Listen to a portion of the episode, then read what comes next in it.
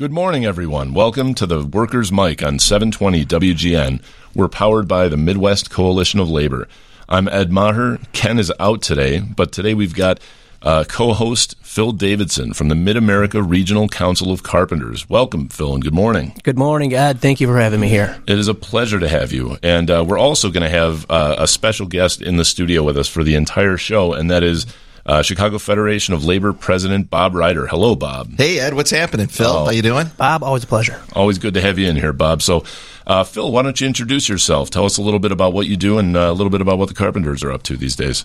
Absolutely. I am, uh, good morning. I am the uh, Communications Director for the Mid America Carpenters Regional Council. We are 52,000 members across Illinois, Missouri, Kansas, and eastern Iowa. Um, yeah, we do everything from commercial, industrial, residential, you name it. Uh, as Gary likes to say, our EST uh, from dirt to drapes.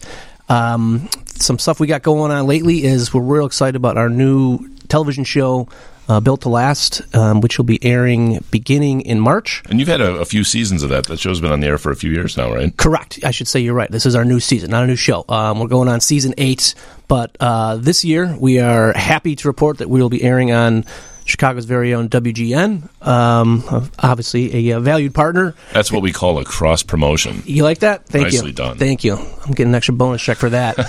but uh, yeah, well, so we'll be starting in March, and we'll be featuring stories about all the incredible work that our union members are doing um, across not only Illinois in Chicago, but across uh, the rest of our jurisdiction.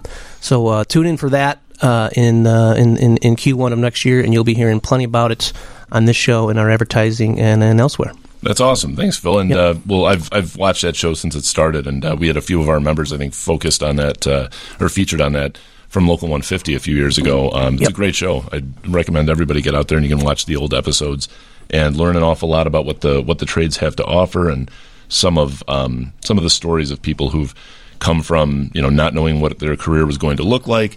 Joining the trades, getting into the carpenters or one of the other trades, going through the apprenticeship, and starting to have a, a career um, it's a lot of great stories, and um, you know I, I couldn't recommend it more highly. So, built to last, check it out.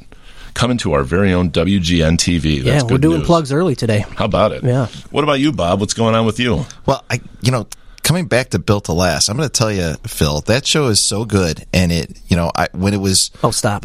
no, seriously, No, seriously, stop I'm, it, I'm, I, hang on, hang on, hang on, stick with me on this. You know, I was on, I was on Built to Last as one, you know, for a couple segments uh, over the years, and every time I was on Built to Last, my wife's phone would start blowing up because her uh, her cousin or her aunt or some some random family member or friend be like, "Hey, I saw Bob on uh, TV on Sunday morning," and it's like, what you know, as long as I'm on TV. Because I'm not walking into a courthouse, it's a good day. That's right. That's right. They call that the Carpenters Union bump. Uh, people know you, so yeah, it's it's it's great. We'll get you on. We'll get you on again. Uh, hey, hey, I'm, I'm not I'm not fishing for a segment. I kinda I'm- obvious I'm what you're doing here, Bob. you, Yeah. The show has a the show the show really is, um, you know, something like one of those staples. I think it became of Sunday morning television. I remember when I was a kid, you know, the the different staples of Sunday morning television. You know, when you know before as you as you work your way into into football or you know Ed Ed's a big. Um, ice dancing fan, you know, before you get Huge. into right. Huge. yeah, before you get into those afternoons of that. But but seriously, the the carp the Carpenter Show built to last, um, which features a lot of different um, unions. I, I really do think it's something remarkable that you guys have uh, have done, and it's not just because. Uh, you know, you guys are a proud member of the CFL. I really Proud do, member. Yeah, I, do, I do think it's. I do think it's been pretty cool. Thank Well, you. Thank you very much. As we always say, um, you know, we are our own best kept secret, um, unions, that is. And just like we try to do on this show, the Carpenters have been doing it for several years with Built to Last, just telling all kinds of stories of every type of worker in every type of situation. And, um, you know, the results are, you can see them, you can hear them. When people see the show, they'll say, you know, I didn't know that union workers did that, or I didn't know that unions offered that. And um, these are all things that people are interested in, whether it's healthcare, training, safety, you know, just a, you know, a, a louder voice at work. So uh, hats off to you guys for, for the work that you've done on that. Hey, and for a market demographic in terms of who you can who you want to reach you know if you're an advertiser or uh, a local network i got to be honest with you if this last election didn't prove it working people's a target demographic for anybody. Oh, for sure. One thousand percent. Yeah. I mean, like take for example the Workers' Rights Amendment, which we've talked a lot about on here, but it performed better than every statewide candidate of any party in every single county in Illinois. So workers are bigger than politics, and workers vote. So I, I couldn't agree more with you, Bob. If this most recent election taught us anything in Illinois, it's that you want to be on the side of workers, and you know, doing things like trying to slash wages or push, you know, now banned right to work laws is just not a winning. It's not a good policy, but more than ever, it's bad politics. Yeah, yeah, for sure. And you know what, Ed? As you guys know, we see it out on the street every day, right? Right. And people are I know, people are organizing unions, and people are standing up for their rights, um, just from from A to Z. Whether you know, I'm, I'm, you know, we had a Starbucks rally this week. I know you guys probably have talked about Starbucks ad Absolutely. nauseum, but the you know there was a you know uh, a rally out at the airport this past Thursday with airport workers, and uh, it's not it's it's the amazing thing about what we do here in Chicago. You know, my organization represents all the uh, the majority of the unions in Chicago, but it's really like representing communities because you know I tell people any you know you know you can you can alternate like which trades you put in there, but everybody knows um, knows a carpenter, right? Everyone knows uh, a teacher an electrician, someone you know, so someone knows, uh, you know, hey, the guy, the guy who's the uh, um, the the person on the uh, metro train who takes my tip ticket, you know, the the conductors, uh, they're they're union members. And Ed, fun fact. I love fun facts. Oh yeah, let's hear it. We What do have? all This we all better be a good one. We all have deep roots into the labor movement. I know that I have. You know, I I come. My family comes from the operating engineers. I have family members that are in AFSCME. My sister was a union teacher, but you know Mm-hmm. who else has a has a has an has a web of union connections? Tell me, It's the guy sitting between you and me right now, Phil Davidson. That's right. Phil- co-host Phil Davidson. Well, Yeah. Let's hear more about that. Yeah. Uh, yeah, there's some some union blood uh, in my extended family. Um, I've got a uh, wife who works for the teachers union. I've got a brother-in-law who works for the Transportation Communications Union, who I'm, Bob is uh, friendly with. Um, I've got another brother who works for BMWED, another railroad union. Uh, a father-in-law who was a uh, local chairman for the Signalmen. Um, the list goes on. No so yeah, there's some there's some real ties there. A- a- and and and his in-laws they also they also connect the Shanahans also connect back uh, right to the carpenters union too Yes, there's there's members in the. It's a large clan. It's a large Well, Southside yeah. Irish clan. So yes, they're. Let me uh, ask you this, Phil. yeah. The, we talked last week about the um, the contract that was imposed on rail workers, um, you know, by Congress and the Biden administration, and a lot of folks in these rail unions were not happy about that. Yep. Um, it didn't include the sick days that they were looking for. Have you heard a lot about that? It sounds like you have a lot of family in. in yeah, that that unions. comes up at the dinner table conversations. Um, yeah, uh, you know, it was there was as you guys are aware. I'm not sure if all listeners are, but there was a bit of a divide amongst the different rail unions um, when it came to approving that contract. Some were on board with it, some weren't. Um, and actually, in my family, there was a split of Right. one one of the unions supported, one of them didn't. But you know, I think everyone um, you know ultimately can agree that let's get people sick days. It's not Oh, uh, going. yeah. We're not going too far out on a limb to ask that workers receive days. Uh, wages for when when they're sick and when they need to plan for um, you know both themselves and their children. Right. So I think um, you know, but And the, all the, the- the rail unions they're they're a different breed in that there's so many uh, and there's different factions. Um, Yeah, let's say there were more than a dozen unions that were party more to that than a dozen, maybe right? fourteen. Right, right, yeah. and they all supported adding the sick days in the federal legislation Yes. right because that was something they all wanted not you know it didn't it wasn't part of all the it wasn't part of the deals that got that uh, got ratified by the ones who ratified an agreement. It wasn't because they didn't want it.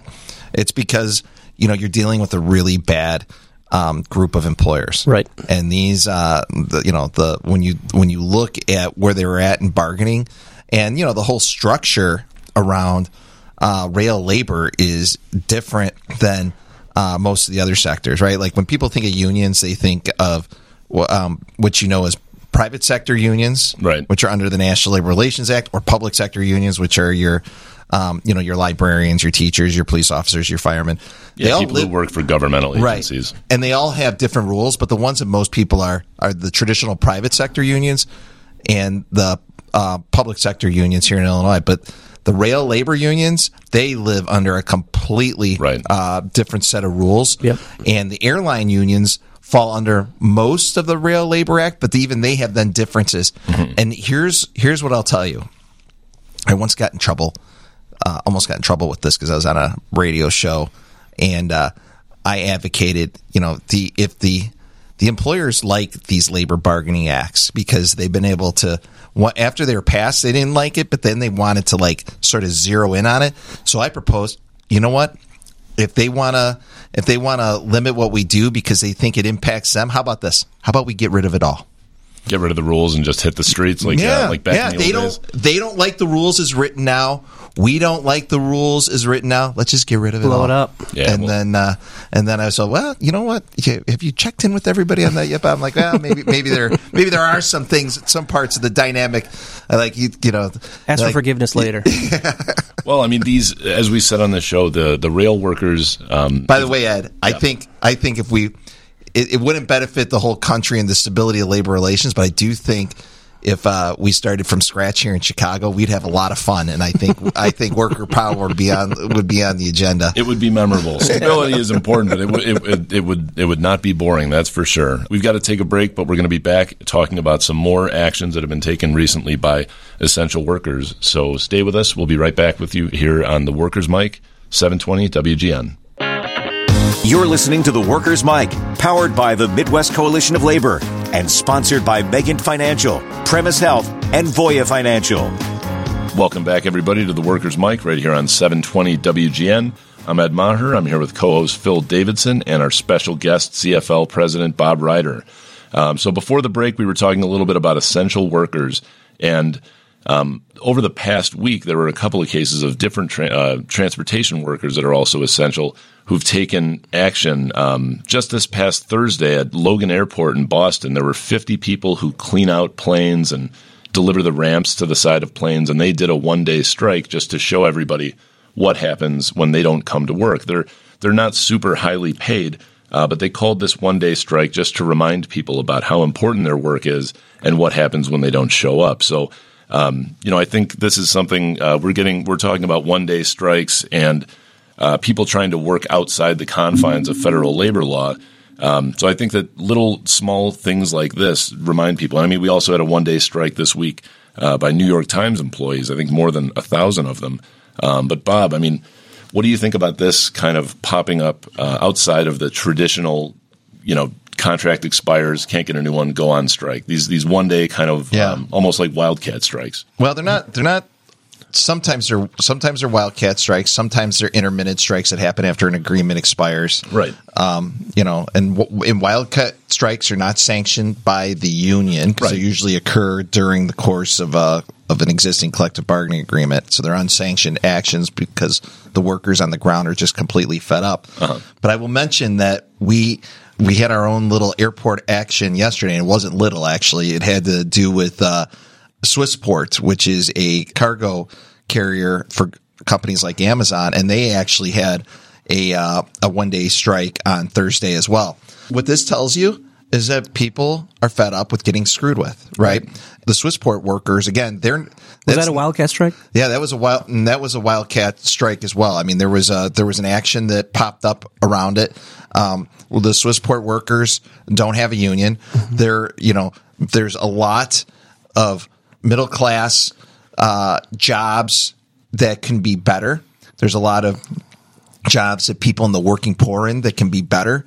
And all all that needs to happen is that uh, big companies like Amazon, who bring in these non-union companies, who um, who help feed off of uh, working people. They need to recognize from the top to the bottom that there's dignity in work and that if you want to be in a consumer based society, which United States is a consumer based society, society, you have to have consumers. So uh, let people, you know, whether it's Swissport, Amazon, or anybody else. Uh, pay people fairly. Right. Let them Yeah. go. Let them let them have bathroom breaks. Yes. you know, uh, being able to go home to go to bed might be nice.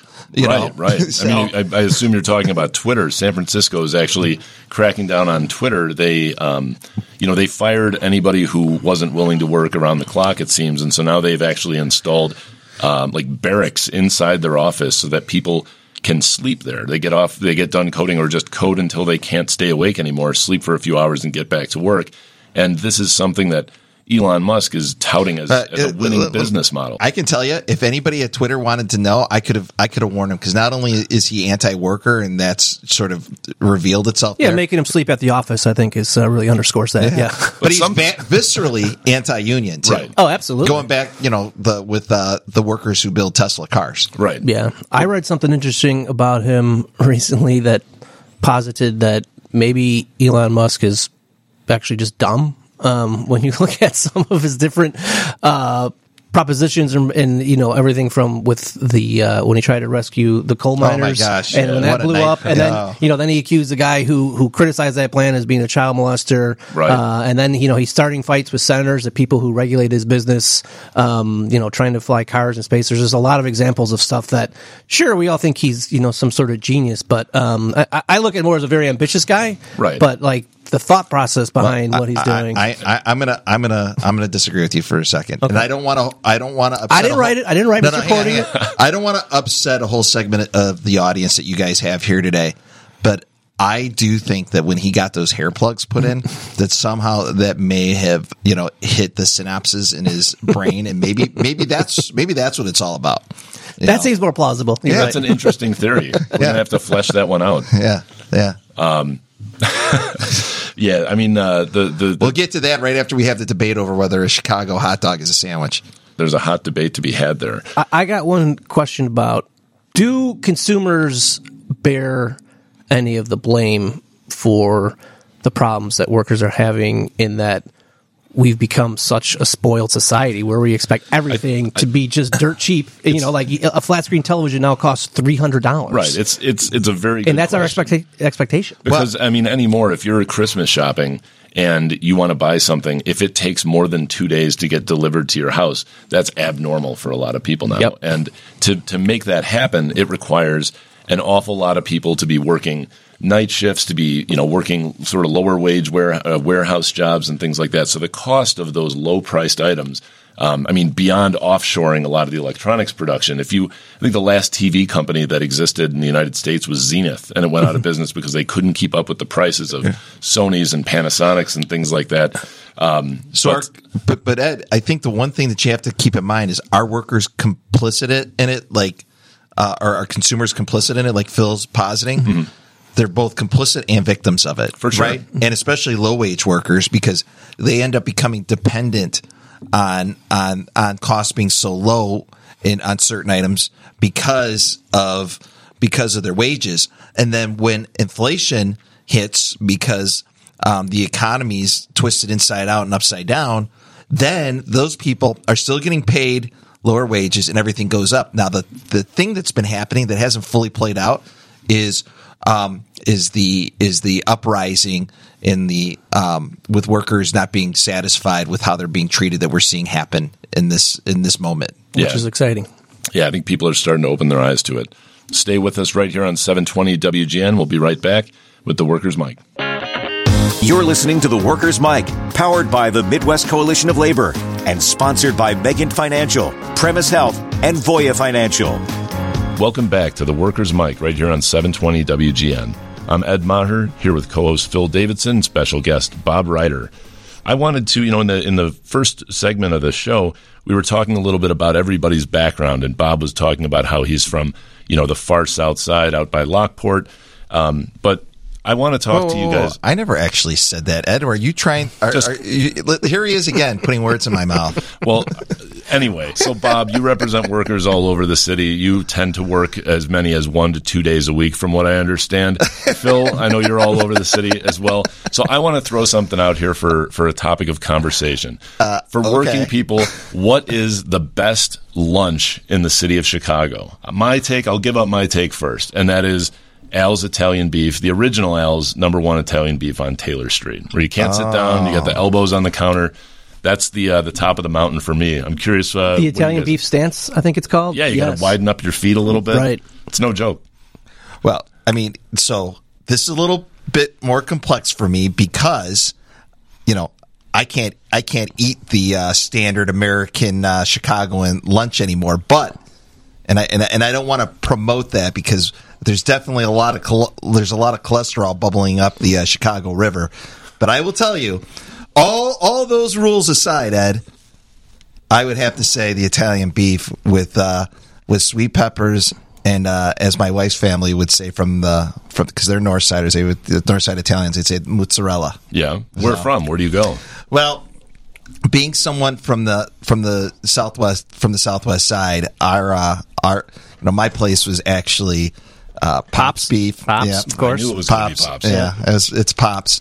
Um, you know they have they have the perfect French fry.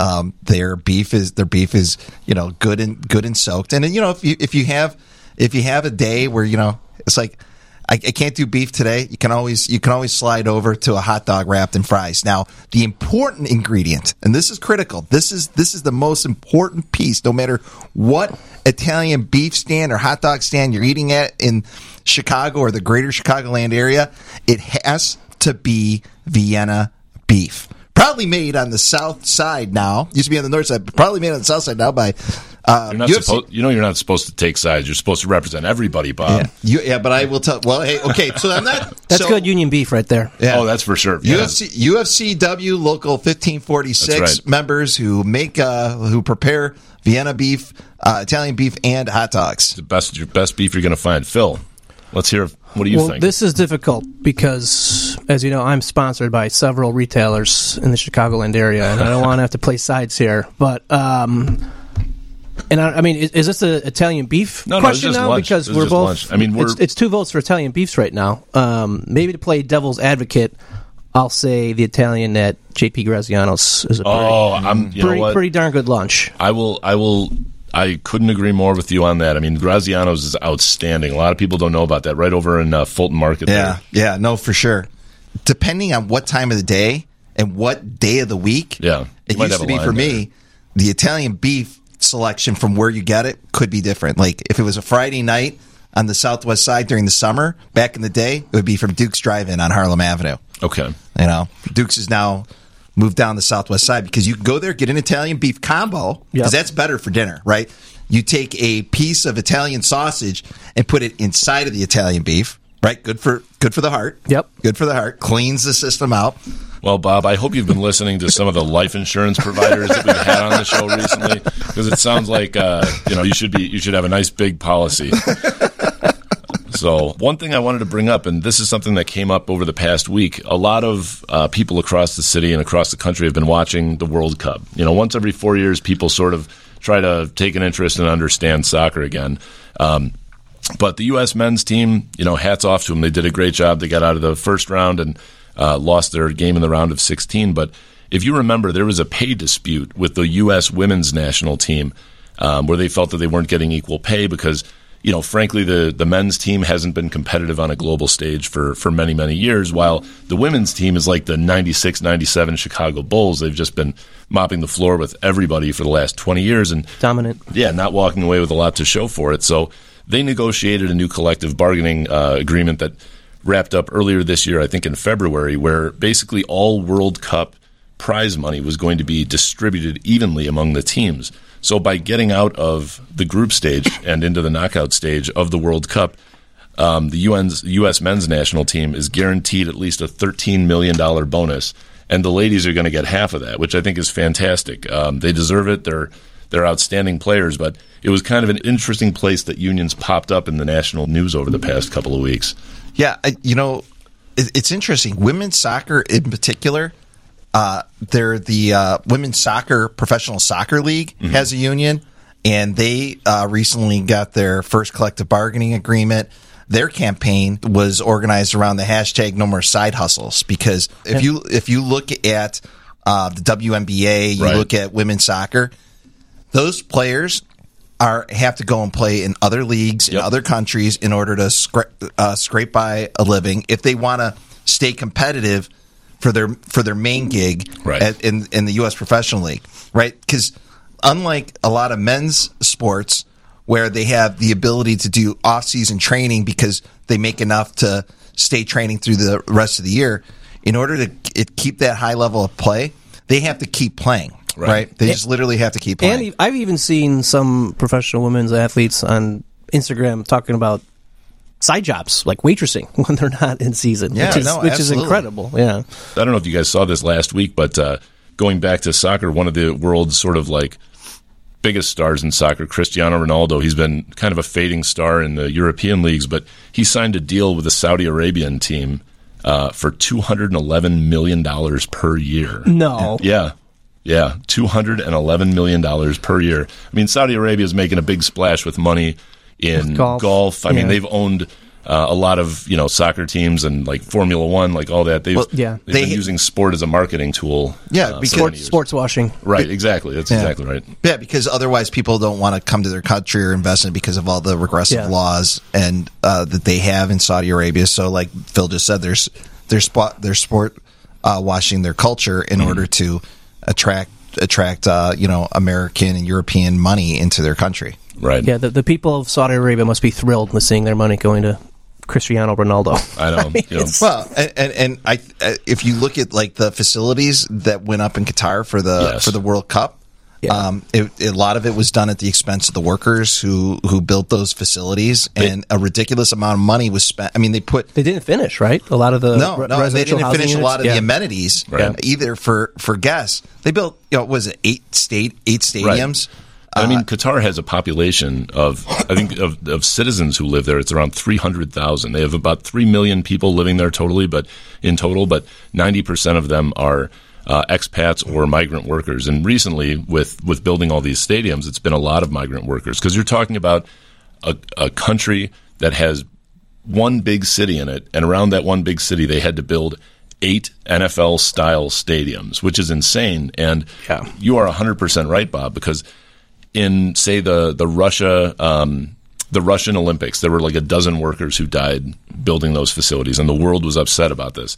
In Qatar, it was 6,500 migrant workers died building stadiums and getting prepared. 6,500. That's not a typo. That's a real number of people just working, building stadiums in 120 degree heat in the middle of the day. So on different projects that I've been involved with, with like public buildings that have gone up, um, that have been built and have been built, um, union built, modestly built, with uh, you know definitely taxpayers got their value, but the people who were bidding on the jobs, they would send their the the architects would send their lookbooks along, and you know some of them would include these elaborate buildings that were built built in the Middle East with no budget, right? Like they're built with no budget, with an endless amount of money, but they're not being built um, where they're raising uh, middle class wages for their for their workers, right? It's like the you know the complete exploita- ex- exploitation of workers. Yeah, absolutely. Safe to say, Qatar is not a union town. Yeah, I don't think so. Not even close. Um, all right, well, we've got to take a quick break, but we will be back in a few minutes. Stay with us on the Workers' Mic right here on 720 WGN. You're listening to the Workers' Mic, powered by the Midwest Coalition of Labor and sponsored by Megan Financial, Premise Health, and Voya Financial. Welcome back to the Workers' Mic right here on 720 WGN. Ed Maher here with Phil Davidson and our special guest with a capital S, Bob Reiter. Um, so, one of the things that we alluded to earlier in the show, there was a one day strike this past Thursday, and I think it leaked into Friday at the New York Times, of all places. They've been trying to get a new contract, I think, for about a year and a half. Uh, you know, at issue is wages and uh, and a handful of other things. And I know Phil, you've been you've been watching this, and uh, Yep. you know, what are your what are your thoughts, or what was the latest on that?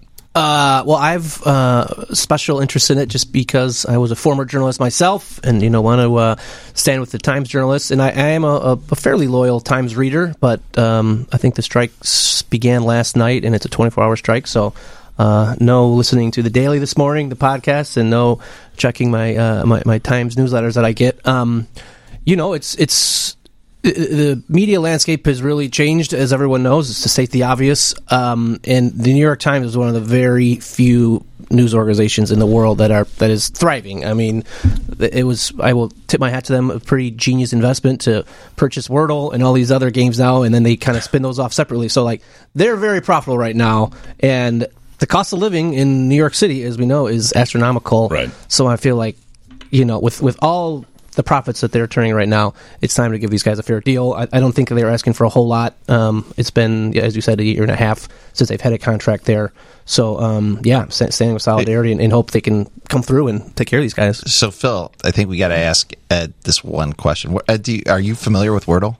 I am familiar with Wordle. Do, do, you do you ever play Wordle? I don't post it on Facebook like you do every day, but I do play it. But, I only post it on Facebook when I get two. Yeah, whatever. Yeah, which is never. So, you know they bought they bought that for a million dollars. They paid for that, and yeah. it's like the most downloaded game ever. Yeah. You know, so like thinking of how much they're making off so, Wordle alone. So, yeah. so Ed, are you uh, interrupting your Wordle streak for? Uh, for the strike? I don't play Wordle on a daily basis, but I um, I typically do listen to you know the daily almost every day. I read the New York Times, but yes, I do play Wordle on a fairly regular basis, and I always start off with the word clear. That's my word. Mm. Do you have a word, Bob? I do. What is it? I do. I don't know if I want to share it. All right. Well, but moving right along. How about you, Phil? Do you, do you, have a word? Are you into the Wordle? Do you play the uh, Wordle? I, I, play. I got bored with it because I was just so good at it. You know, I like a 200 day winning streak, hundred percent, obviously. So, um, I but I my my my start word was alert. Uh, alert. That's a good one. Yeah. Alert. Well, it yeah. certainly wasn't humble. Is so, that six letters? My, whatever. My, my, my, starting word is close to Phil's. It's it's meant. Meant. Yeah. Why would you not share that? Is this like a secret? You're not competing against the listeners. Well, you know, are you in the world rankings? You I'm actually competing against. I'm competing against my mom and sister. My mom and sister share their their star word all the time. Two on one. Yeah.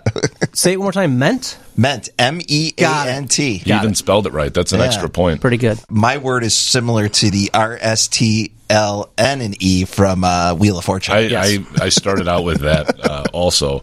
You know, one of the things that I read about this New York Times strike that the Times had an issue. The union that represents the the writers, I think it's just the New York Guild or the Times Guild. Yeah, but uh, part of the, the, part of the the new, the CWA News Guild. Yeah, yep. right. So one of the issues that the Times had was that uh, negotiations they said were not productive because the Times had they didn't agree to closed door negotiations. They had uh, negotiations over Zoom with a large group of negotiators, but then also, I think, 200 and some observers, people who were watching the negotiations. And the Guild does this in the name of transparency. I mean, I know that, uh, you know, having been in the environment of union negotiations many times, uh, often the deals are, are done and completed in the wee hours of the morning in a hallway when there's just a small handful of people getting down to the main issues. So, um, you know, Bob, I know that you've dealt with, uh, you know, various unions across the city, and you've probably seen outcomes of negotiations from large groups and then outcomes of negotiations from bigger groups. I don't know if it would be 200, but uh, but what are what are your thoughts? And I guess Phil also at the Carpenters, um, you know, is uh, what, which which way have you guys historically gone? I mean, it's it's it's got to be hard to to negotiate a contract in front of a crowd of hundreds of people. Uh, not yeah. not not necessarily. It it depends on the culture of the union and how the union's structured. Some unions have have a structure where there's a, a council that's over uh, uh, a bunch of different locals, so the constituents are more tiered. Uh, then you have some mega locals that have a lot of workplaces and they have bar, big committees mm-hmm. because they have they have so many constituents that need to to weigh in. But there's always sidebars. It, it, the, the the key to it all, whether you have a small committee or large committee, is maintaining that level of transparency with your members, right? And communicating to the employer that if you want a deal ratified, I can I can work with you to get to terms, but it has to be something that my members can ratify at the end of the day. Because if I can't ratify this deal, it There's doesn't no do you it, right. yeah, it doesn't do you any good, employer. And uh, sometimes there's some benefit to having people in there. There's no right or wrong way to do, yeah, it, do it. As long as there's transparency with the members when you get down to it, uh, when it comes time to be ratifying and walk through the agreement. For sure, members have to have to know what the goals are. I mean, any anything like this has got to be driven by the members, what their needs are, um, and a union that negotiates contracts that aren't based on what they're hearing from their members. I mean, that's not a successful strategy for for a strong union that's going to have uh, going to have a lot of support. Bob, do you do you represent the Chicago Tribune Guild? So the Chicago Tribune Guild is part of the Chicago News Guild, which is an affiliate of the CFL.